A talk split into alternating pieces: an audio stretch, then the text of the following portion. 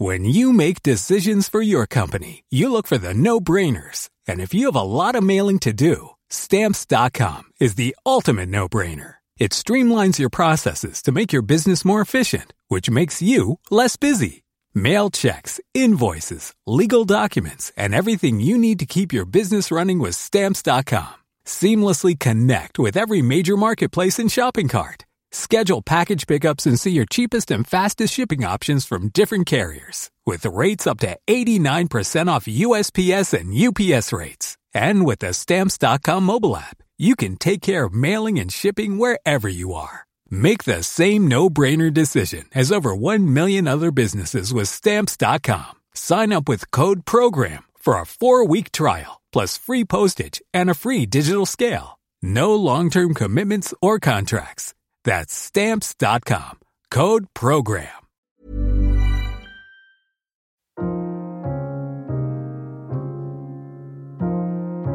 Hello, and welcome back to Brexit Unspun, the Financial Times podcast where we debunk the political spin around Brexit. I'm Siona Jenkins. Today, we're going to catch up with the progress of the exit talks after EU leaders ruled in December that sufficient progress had been made in the first phase of negotiations to move on to discussions about Britain's future outside the bloc. To discuss this, I'm joined by George Parker, FT political editor, Alex Barker, Brussels bureau chief, and Gemma Tetlow, economics correspondent. So, George, if I could start with you.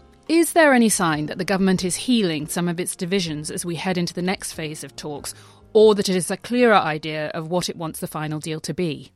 Well, certainly there's more of a feeling of calm around the cabinet, I would say, at the moment, since the deal that was struck by Theresa May in Brussels just before Christmas. A sense that at least that progress has been made, a deal has been done. And then just before Christmas, we had the first meeting of the cabinet to discuss where they think the end state should end up. And the mood around the cabinet table was fairly calm, mainly because no decisions had to be taken. So ministers around the table set out their positions, most of them in fairly good-natured terms. Although I'm told that Michael Gove, the Eurosceptic Environment Secretary, broke the uh, calm a bit by saying he was shocked that some people seemed to be ignoring the result of the referendum, and it was a sort of jarring moment. But generally, I would say an uneasy air of calm was descended on the cabinet. But of course, it won't last because in the next few weeks, Theresa May will have to come down and make a decision on what kind of British relationship she wants with the EU after Brexit. So, what are the government's priorities at the moment? Well, the priorities at the moment are to um, formulate a position. And there are two things they have to do. First of all, they have to work out where they're going to start the talks or where they'd like to start the talks. And the second thing is where they'd like them to end up. And the problem with both of these things is they're happening in something of a vacuum because whatever is decided around the cabinet table, there's always a very good chance, as Alex will tell you, that the EU will say no or no or nine at the first opportunity. But the first thing they have to do, at the British level at least, is decide whether they want to approach these talks from what they call a top down or bottom up approach. In other words, top down approach, where we basically say we're aligned with Europe on everything. Where would we like to opt out and pursue our own regulatory course? Or those like Boris Johnson, the Eurosceptic Foreign Secretary, who would prefer to have a bottom up approach, where the assumption is we can do whatever we like in all areas, apart from those areas where we choose to opt into EU standards. This may turn out, as I said, to be a fairly academic exercise because the EU may say, well, you can't do this cherry picking in any event. And within this, is there any picture emerging of the end state, of what they want the end state to be? Well, then that is the really big question. And it's something that Theresa May will address in a series of cabinet meetings between now and the end of January. They've had one, there are two more bigger ones to come, where they'll discuss how they want this end state to look. I think it seems to me that a sort of a, view is emerging that what they would like is for the British economy to be as aligned as possible to the EU to get maximum market access, but with areas where they would like to be able to diverge. And so this was a sort of process, what they call managed divergence in London. The idea that we would negotiate some sort of mechanism with the EU where uh, an assessment would be made if we decided to go down a different regulatory path, if we were deemed to be undercutting the EU, for example, on environmental standards or labour standards, that there would be a punishment applied in terms of market access. So it's that kind of model the British government is seeking. Now, whether that is going to be on offer at the end of the day is a different question. You've discussed that there's divisions within the cabinet from top down and yeah. bottom up. Are there any other divisions, and what are they? Well, yes, I suppose the fundamental split in the cabinet is between the pro Brexit ministers, people like Boris Johnson, Michael Gove, Liam Fox, David Davis, who would like to see the most amount of divergence really between Britain and the EU. They think the whole point of leaving the EU is that we should be able to set our own path. And those led by Philip Hammond, the Chancellor, who take a more economically pragmatic view, I, I would say, that they think that by and large, most sectors of the British economy have expressed a preference to staying within the EU framework. You can list them. You could talk about aviation, chemicals, pharmaceuticals, automotive. Some of the industries that are most exposed to European trade are the ones which think actually we want to stay part of the EU regime simply because at the end of the day, to export into the European Union, we will have to apply European rules. They're not squeamish about those rules being enforced by the European Court of Justice. But of course, that is right at the heart of the ideological split in the British cabinet because there are a whole load of ministers who think one of the reasons for leaving the EU is we break out of the whole EU framework, including the judgments of the European Court in Luxembourg. How responsive is Mrs May being against this backdrop towards the concerns of the business community? I think since the election in 27, her failed election in 2017, the relationship with business has changed completely. Before that election, she made a deliberate effort actually to sideline business to, as part of her effort to reach out to working class Britain. She wanted to break the idea that the Conservative Party was beholden to big business. I think since then, there's been a complete sea change. Business is taken a lot more seriously. The concerns of business are taken more seriously. So she is concerned to make sure that business is as protected as possible. But at the same time, she knows that she has to be able to deliver this deal in the House of Commons and to her own party. And that's really where the tension is between going for what would be the maximalist approaches in terms of business and a deal which she can sell to the hardliners in her party. And that's the balancing act she's going to have to strike. And we think she's going to set out where she has arrived at in this difficult dilemma in a speech on Europe sometime in February, which will be an evolution of the thinking she set out in Lancaster House in January 2017 and then in her Florence speech in September last year. So, is there a role that Labour and other opposition parties can play in influencing this debate? I think there is really the big moment of maximum pressure for the opposition parties and indeed pro European rebels in the Conservative Party will be when Theresa May comes back from Brussels with her deal. There was a decision taken in the Commons after a Tory rebellion just before Christmas that there will be a meaningful vote on the final deal that Theresa May comes back with. And if the deal looks unacceptable to business and looks economically damaging, there will be an opportunity for opposition parties and rebels to amend or try to amend the deal that Theresa May has brought back from Brussels and to send her back to Brussels to get a better deal. For example, you could see a situation where the Labour Party puts down an amendment saying that actually it's all well and good, but we should remain a part of the customs union. One way to address the issue on the Irish border, to preserve supply chains in complicated industries like the car sector. And then if that was adopted, then there's an interesting question. Would Theresa May go back to Brussels and try and get a better deal? Possibly.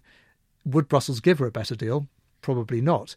And then you get into a standoff, and the possibility, of course, then that the uh, government may be forced to call an election. And at that point, Theresa May would have to call the bluff, I suspect, of Tory critics who would be confronted with the question do you want to bring down the government on this issue and effectively bring in what the Conservative Party regards at least as a Marxist government led by Jeremy Corbyn?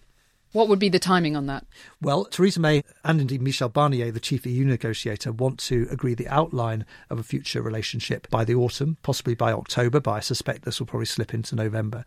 And that will then have to be presented to Parliament and indeed to the European Parliament for their consent before Brexit Day in March 2019. So, really, the moment of maximum opportunity for the opposition parties and maximum danger for Theresa May will be sometime around the late autumn of this year.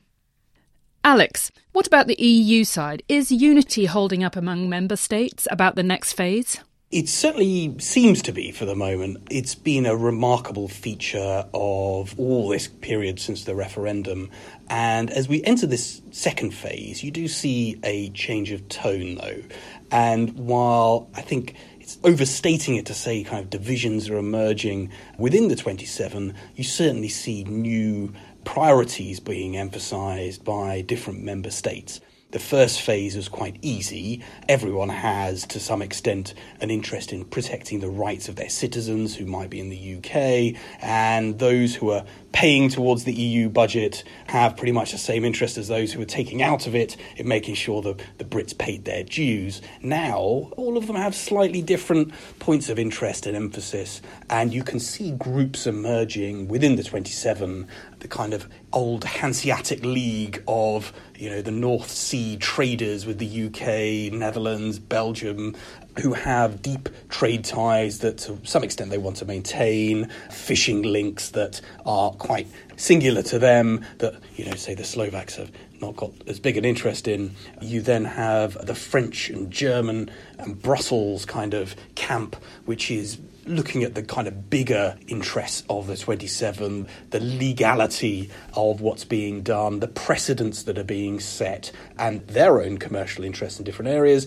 And then you have the kind of Central Eastern European countries that had an interest, particularly in the rights of their citizens, in the financial settlement, and now we're looking at this thinking, mm, you know, maybe we should be a bit softer with the UK. We've got security interests. So those are the kind of three camps that you can see emerging, and that will become more pronounced over time, I expect. Now, what appear to be the red lines amongst the EU member states, and what are they prepared, do you think, to concede? They're pretty explicit. I mean, ever since the start of this process, they've made them pretty clear the integrity of the single market.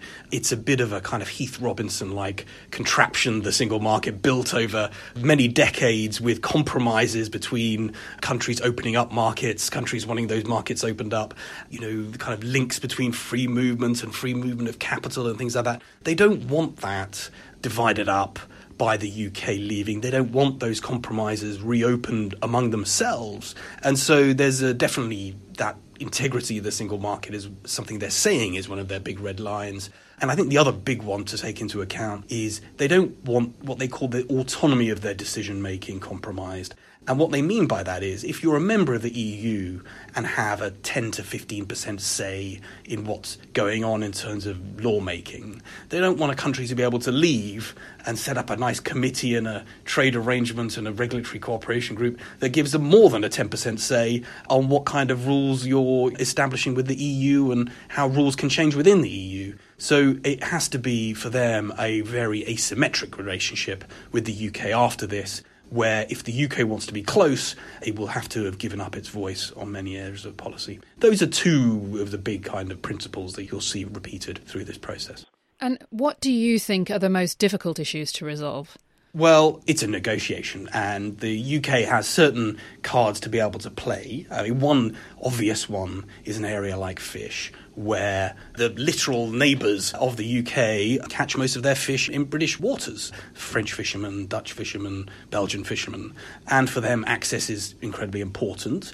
The UK, in turn, sells it back to the continent. And so you can see trade offs like that across many sectors that will be emerging, and the tactics that each side is going to take up will be clearer. And I think one of the big, big questions is going to be services. That's an area where the UK is particularly interested in maintaining some degree of continuity.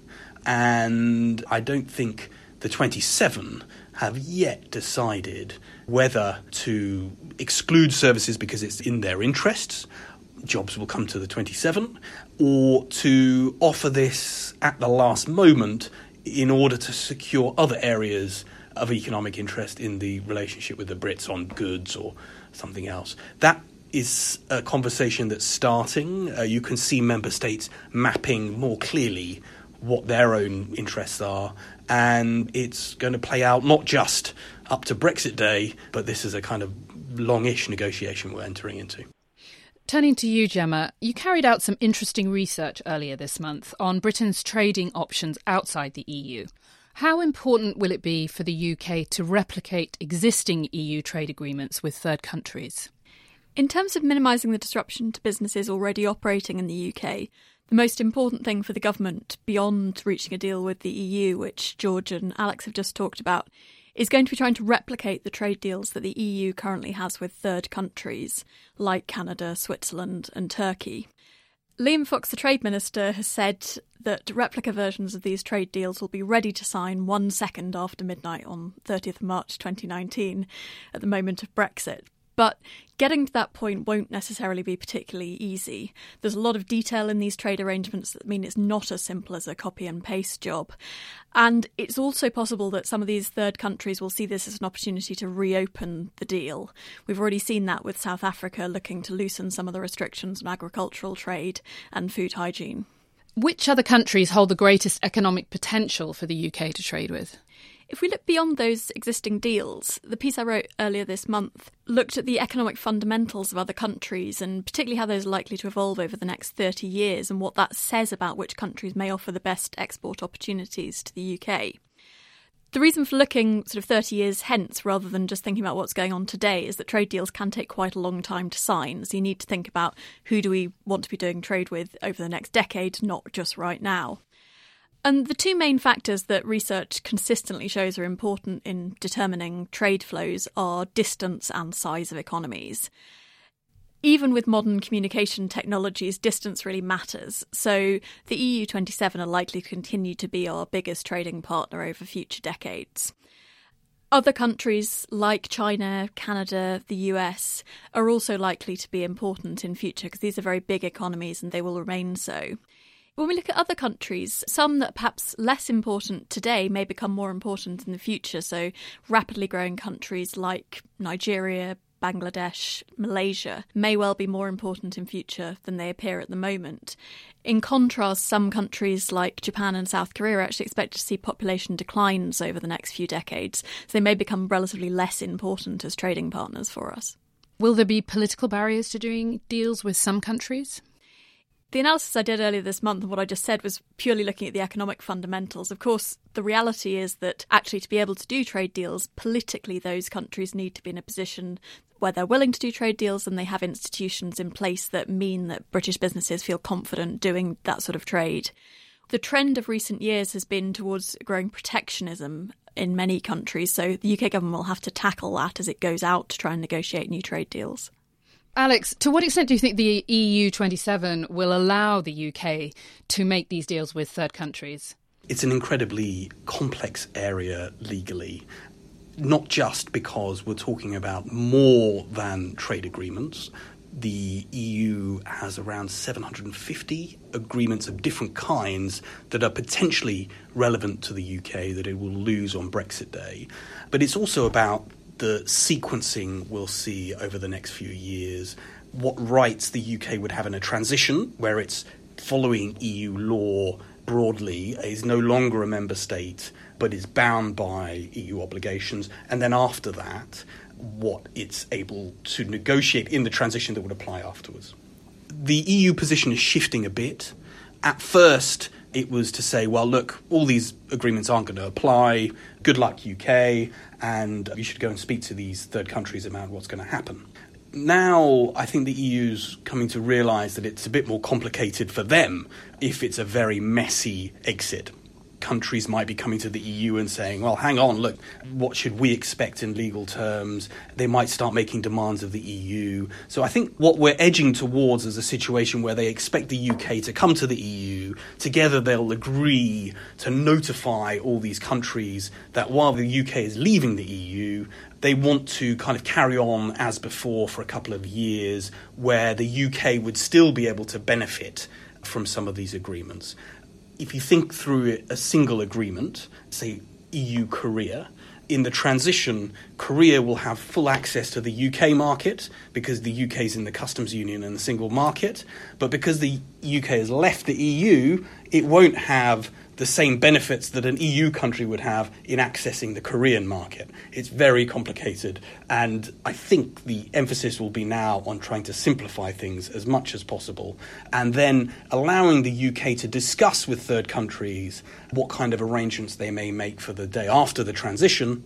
But doing it in a managed way where no agreements are entered into that would affect UK obligations during the transition and wouldn't cut across EU interests in a very open way during that transition. So I think this is the kind of managed process they're edging towards slowly here.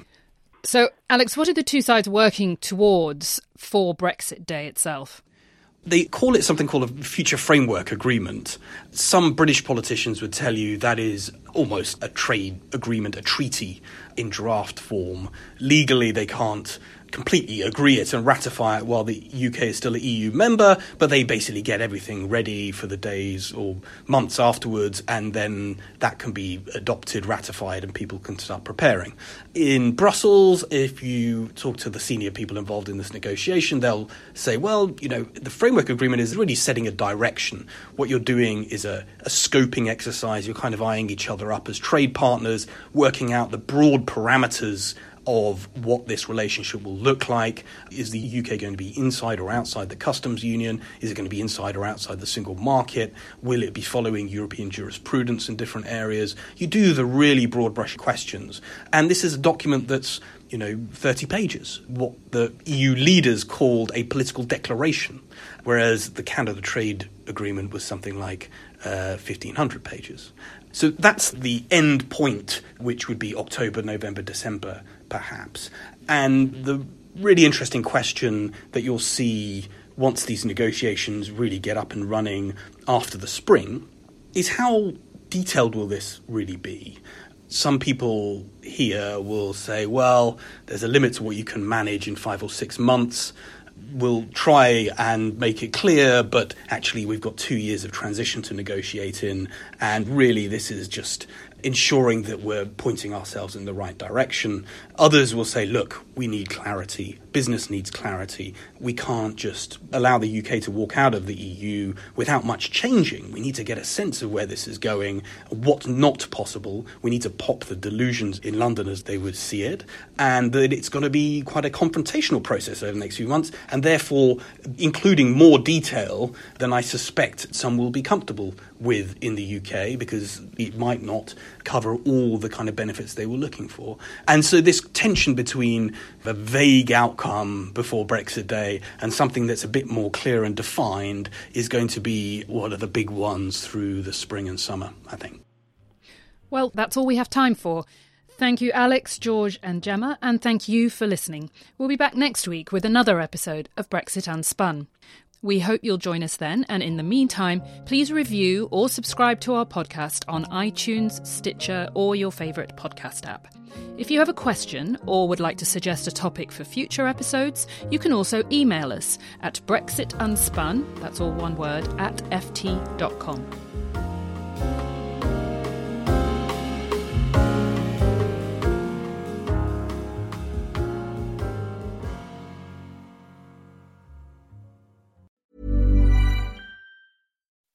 When you make decisions for your company, you look for the no-brainers. If you have a lot of mailing to do, stamps.com is the ultimate no-brainer. Use the stamps.com mobile app to mail everything you need to keep your business running with up to 89% off USPS and UPS. Make the same no-brainer decision as over 1 million other businesses with stamps.com. Use code PROGRAM for a special offer. That's stamps.com, code PROGRAM.